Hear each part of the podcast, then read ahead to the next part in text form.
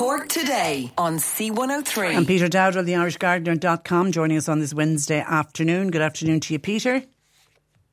Good afternoon, Trish. How are you? I'm very well, and you're very welcome. Good, clear line, thank God. Okay, straight in with some uh, questions and photographs that people got to us in time, so we were able to get them to Peter in time, including this one from Mary in Dunmanway, who sent us on a photograph, she says, of two tubs of distressed geraniums, very little flowers, and lots of holes in the leaves. They are looking very distressed. Advice, please.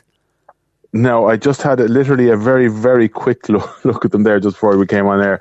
Um, they, they, they look to me, you know, I bear in mind, I didn't have a chance to look at them for, for longer than 2.5 seconds, but they look to me to be um, probably overcrowded in the pot and pot bound. So they maybe they should come out of the, the, the pots or the tubs that they're in and go into fresh soil with fresh compost, deadhead them, cut off all the flowers. They may also be suffering from overwatering. Now, if they were outside this year in a pot that's holding water, obviously that's that's very likely because we've had so much rain.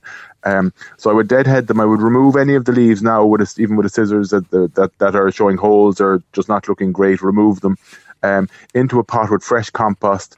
Uh, if that's not feasible, just give them a feed. Give them a feed with a good quality tomato food to drive them on. Um, I wouldn't be too worried about treating them with any kind of a, a, copper sulfate or anything like that for, for any fungal infection. I really think the best thing to do is remove any of the infection, which are the dead flowers, the dead leaves. Give them a feed, and as I say, if possible, into a new pot. Uh, and I think they should come on. And if, if hopefully we get this lovely September, uh, you'll still have a bit of bloom to look forward to. Yeah, and everybody, uh, yeah, the, the long range weather forecast is for so for at least two weeks of it, I think. the, the, long, the long range weather forecast seems to be always for I good know, weather. I know, but we're ever hopeful. We're ever hopeful. We are ever optimistic. And the email came in from Anne in Midleton Says, "What's gone wrong with my apple trees? The blossom comes out beautifully. The apples form, begin to ripen. Then this happens." And she sent on pictures of very sad-looking uh, apples. They seem to be fine size apples, but they're all bruised-looking and spots, black spots on them. Yeah, no, it's. Uh, I just had a look at one of them there before, again before we came on air. I'll just try and have a look at the second one as we're talking. Yeah, it's apple scab. That's what it is. So again, it's a fungal infection, and again with all the excessive moisture that we've had this year during the summer, that's part of what's causing it. If you like, that's creating the conditions for, for which that the scab loves. So it's blooming well and it's setting the fruit. And at that point, that's probably the time that I would tr- treat the tree, the root zone, uh, and the tree with a solution of copper sulfate and water, which is your old-fashioned bluestone that we use for potato blight. Um, it, it's it's a very good preventative for a lot of these fungal infections. Unfortunately, being in the climate that we, we live in, though I, I don't mind the climate we live in when we look around the world at the moment, yeah. um, the, the, it is conducive to the development of fungal infections, which this is. So your your your ways around it to help prevent it. It's all cultural methods, cultural control, which is a, a kind of posh way, if you like, of saying good pruning and what I dare I say common sense. In other words, if you have good air circulation through the plant, that's then it's less likely to develop these fungal infections. If you can imagine that apple tree, I haven't seen the tree, just the fruits, but if it's a very congested tree with lots and lots of branches crossing each other and lots of leaves and branches in the middle of it, well, then there's no, there's very poor air circulation. Uh, so inside that tree, in the foliage and on the stems and around it, the buds and the fruiting spurs will get very damp and warm. And as I say, these are conditions which are ideal for the development of fungal problems like scab, black spot, all these things. So good pruning. The month of November, December is probably the best time to prune your apple trees. Bearing in mind you're looking for outward facing branches. You want a good open center to the tree, good air circulation. Always remember that. Um, and then come next spring, just around time of blossom, treated with, with copper sulfate and water, and uh, hope hope for the best really, and hope for a good summer. But I think you should be okay if you do that. When you're pruning it too, uh, I would as well as the crossing branches and things like that, I would prune it back in width and in height, and then hopefully by removing a lot of the tips, you will hopefully be removing a lot of the the fungal spores that will still be in the tree. Okay, and I, I think John Paul says you got this email as well to do with uh, Mike in beautiful Bantry, who sent a picture of his hanging basket. He said, "My hanging basket is past its best. Can I keep anything from the hanging basket?" And he sent on a picture. I think the hanging basket still looks well. I have to say, but anyway, that's. I, just... I certainly, but that was my first reaction when yeah. I saw it this morning, Tricia. I must say that if it, it may be past its best, but it's still plenty, plenty of, of colour in it. Yeah. Um, and, and yes, everything in fact in that hanging basket could be saved received because uh, everything in it is a perennial. I'm going from memory now because it was eight o'clock this morning when I saw this one, but I know there was an ivy in it. See there was the golden, ivy, yeah. golden Lysimachia in it, and I'm fairly right in saying there's Bidens aurea, which is a yellow flowering one. Um, but all of them are actually perennial. The, the Lysimachia, uh, it's it's kind of if you planted it out, it would nearly become a bit vigorous, nearly invasive as a ground cover. But you could certainly keep each of them individually in pots inside during the winter in a greenhouse or a tunnel. They'd also survive outside with the possibility, possible exception of the Bidens, the yellow flowering one that he has. That wouldn't be frost hardy, but the other two would be, uh, and you could use them either in the garden or in pots again and baskets again next year. Okay, uh, good luck with that. But yeah, certainly I'd, I'd hang in there for another while with it. I wouldn't be dumping it yet. Uh, hi, could you ask Peter, how far back can you cut a Griselinia hedge? Also, second question, is it worth putting lawn gold uh, on the lawn at this time of the year? Well, Lawn Gold do a winter one. I think it's called Winter Protect, which would be worth putting on kind of from September onwards. Yeah, it's it's higher in potassium, I think, from memory, which is what you need for good root development during the winter months. You don't really want to be encouraging huge growth over the ground fr- from now on, but you do want to, to generate a good root system. So yes, but use the winter one is what I would say. Uh, and the first part of that question was, oh, the Griselinia, how far yeah. to cut it back?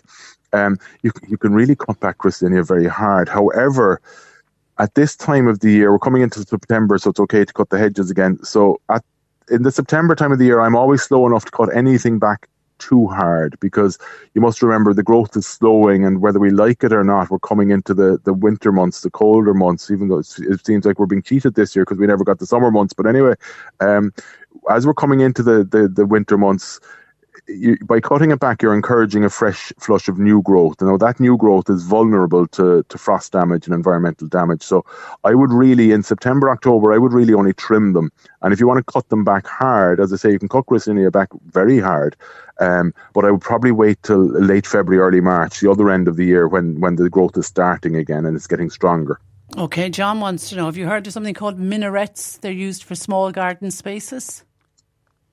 I uh, haven't. I wonder is it a type of rootstock? It's uh, he's looking for eating apples and cooking apples, and they're minarets. They're used for small garden spaces. He's wondering where you yes, can buy them. The, the, the minarets and coronets, which are, they're kind of um, brand names for, for a dwarf rootstock. So without without boring your listeners too much, Trish, when you're when you're growing an apple tree, it's grafted, right? So what that means is you get the variety that you want, your pink lady or your golden delicious or whatever whatever you're having yourself, as the fella says, and you you they won't come true to type from seed. So in other words, you plant the seeds from one of those apples, it'll probably develop into a crab apple or something similar, which is lovely, but you won't have the one you want. So what they do is in, in the nurseries, they grow uh, crab apples and, and ones that will come easily from seed, and they use these then as your rootstock. So they'll graft the edible and the cooking varieties onto this rootstock. Okay. Mm. Now, some rootstocks of the, the, so the the grafted plant will then have the attributes of the rootstock. In other words, what I mean by that is if the rootstock is a vigorous tree that's going to get to 10 or 20 feet high, well, then the grafted variety will get that high because it's using that root system. So you have different rootstocks to give you different heights. So some are very dwarfing, where you'll only have four, five, or six feet, all the way up to 20 feet and higher. So uh, after that big big preamble, the minarets and coronets are realistically just just kind of brand names, if you like, for very dwarf rootstocks.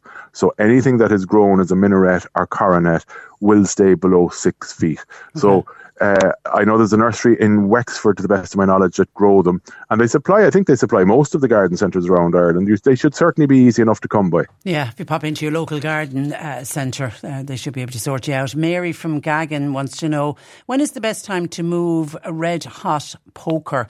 Want to move it to a sunnier part of the garden? Well, it will need a sunny part of the garden, certainly native to South Africa, and, and really the more sun they get, the better. They're, they're difficult enough to move, in not not from any kind of horticultural problems or anything, just physical donkey work. They're they're quite a big plant to move, but the best time to do it uh, is during the winter months. So sometime, let's say between I would say between November and February, and probably a bit later, maybe maybe January, February, even the better than November, December, just as it's coming closer to the spring. But certainly not at the moment. Wait till the winter months. Okay, and with the first of September September and the time that people are allowed to cut the hedges. Somebody says, I'm about to cut my hedge.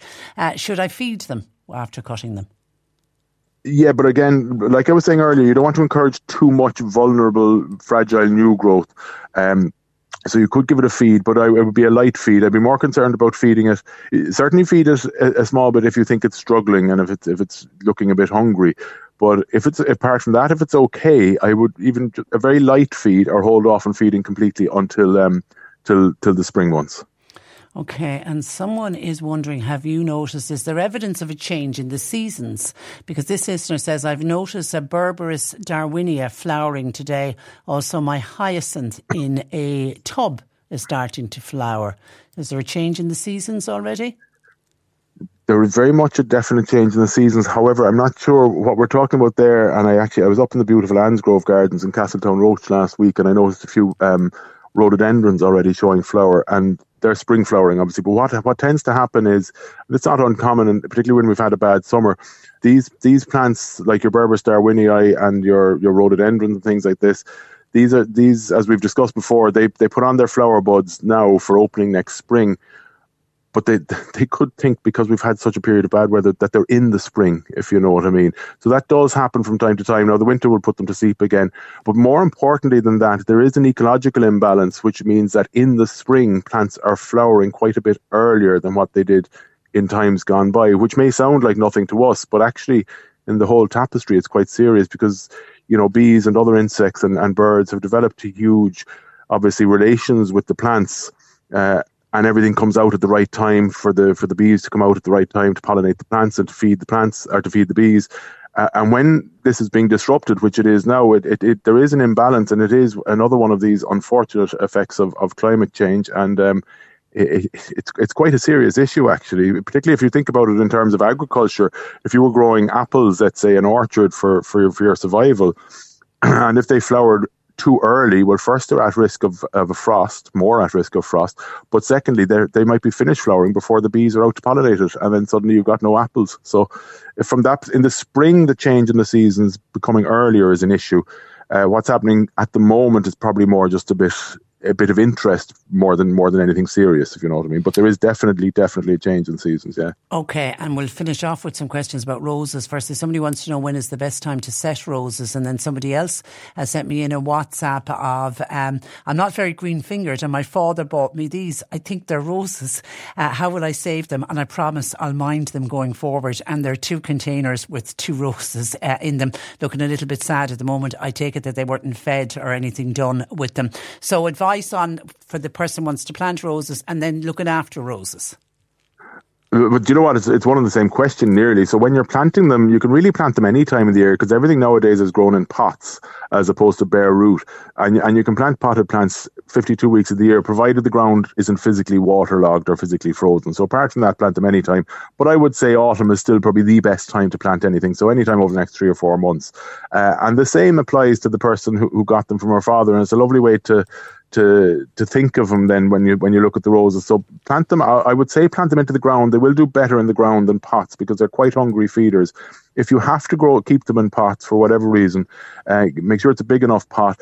Plenty of feeding, good rich soil. But the important thing is roses, like the apple trees that we were talking about earlier. Most roses, not all of them, uh, but most of them are grafted. So it's quite important that you'll see that graft union even in un, the untrained eye, you'll see it because it's just above the root system. It's quite a sw- swelling, it's quite a swollen point just above the root system, and it's quite important that that graft union is above the soil level. Trish, I won't bore you too much with why, but it's just important that that's above the soil level. So don't bury the roses too deep uh, and, and, keep them well fed. Cut them back any time between kind of October and February, um, and and give them a good sunny position. And and really, they have a bad name for for for being high maintenance, but really give them what they want, and they're not, and they give loads and loads of colour and joy in the garden. And if you get a nice scented one, there's nothing like it. Okay, listen, we leave it there. Have a good week, and we'll chat next Wednesday. Look forward to it. Thanks, Thanks Rich. a million. That is uh, Peter Dowdall, the Irish Gardener.com. Just a quick couple of texts uh, in. When you drive a vehicle so reliable it's backed by a 10 year, 100,000 mile limited warranty, you stop thinking about what you can't do and start doing what you never thought possible. Visit your local Kia dealer today to see what you're capable of in a vehicle that inspires confidence around every corner. Kia, movement that inspires. Call 800 333 4KIA for details. Always drive safely. Limited inventory available. Warranties include 10 year 100,000 mile powertrain and 5 year 60,000 mile basic. Warranties are limited. See retailer for details.